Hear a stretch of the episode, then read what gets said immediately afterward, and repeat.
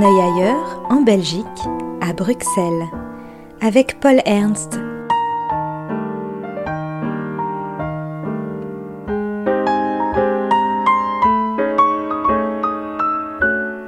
Pour un décrochage bruxellois.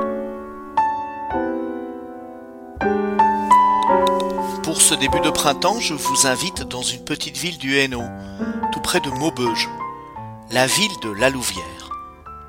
C'est une de ces localités qui se sont développées autour de l'industrie. Ici la faïence de la maison Bock, qui ont connu ensuite les affres de la désindustrialisation et qui cherchent à présent à se redéfinir, souvent avec difficulté, dans les services ou la culture ou le tourisme. Car la Louvière a un important passé artistique et littéraire. C'est la capitale wallonne du surréalisme.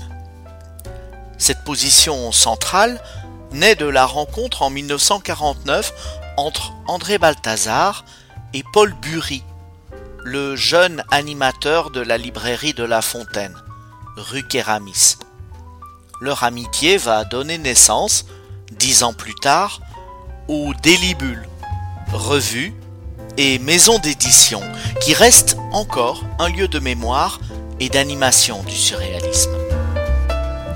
Paul Bury va, quant à lui, développer son œuvre propre de plasticien, une œuvre centrée sur le désir de capter sur une image en deux dimensions le mouvement. Mais on ne parlera pas ici d'une fascination de la vitesse ou du déplacement, comme chez les futuristes italiens 30 ans avant. Non, il s'agit ici d'une œuvre spéculative, ludique, potentielle, comme dirait Raymond Queneau et Loulipo. Bury cherche à explorer les possibilités nouvelles, à tordre le cou aux images reçues. Il se sert de la sérigraphie pour traduire l'estompement progressif des figures. En déplaçant les plaques gravées dans la presse, il pratique des déformations dans l'image qui font par exemple de la tour Eiffel un sujet dansant autour de son axe. Il utilise découpes et décalages tordre les bâtiments et les images iconiques. Il utilise les dessins pour imposer le ramollissement des visages, avec une dimension humoristique qui n'est jamais loin. Et d'ailleurs, les amis poètes contribuent à l'œuvre en générant des titres et des aphorismes, exactement comme c'est le cas dans l'œuvre de Magritte. Tout le mouvement surréaliste que nous connaissons est affaire d'intersection, d'aller-retour entre images et textes, de rencontres, de fâcheries, de réconciliations, de revues dont le premier numéro ne sort jamais. Paul Bury ajoute lui rapidement une dimension sculpturale à une œuvre qui va dès lors intégrer explicitement le mouvement. C'est le cas des 373 points blancs, où un vaste disque de bois accueille une multitude 373 j'imagine, ou peut-être même 373, allez savoir, une multitude en tout cas de fils de nylon au mouvement imperceptible. Bury développe les interventions dans l'espace public avec ces fameuses sphères fontaines motorisées qui interagissent par leur déplacement dans le plan et redéfinissent le paysage qui les entoure.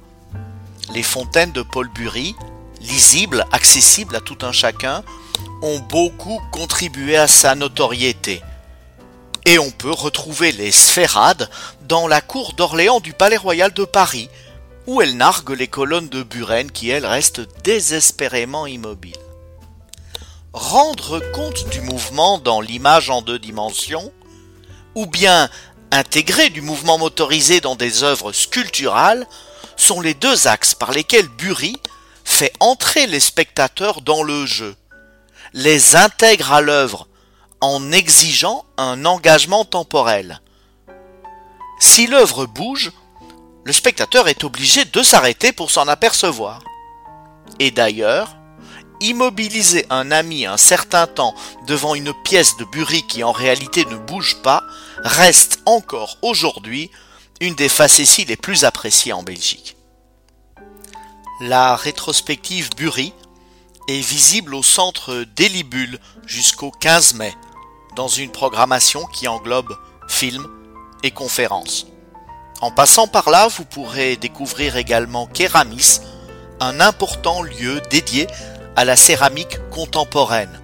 Un lieu qui contribue à requalifier, à redéfinir, à revaloriser l'espace urbain de cette attachante petite cité.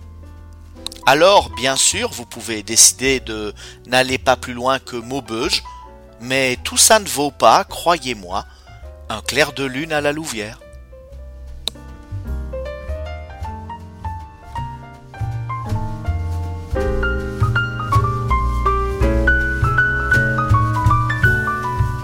C'était Décrochage bruxellois avec Paul Ernst. Une exposition vue de Belgique à retrouver aussi en podcast.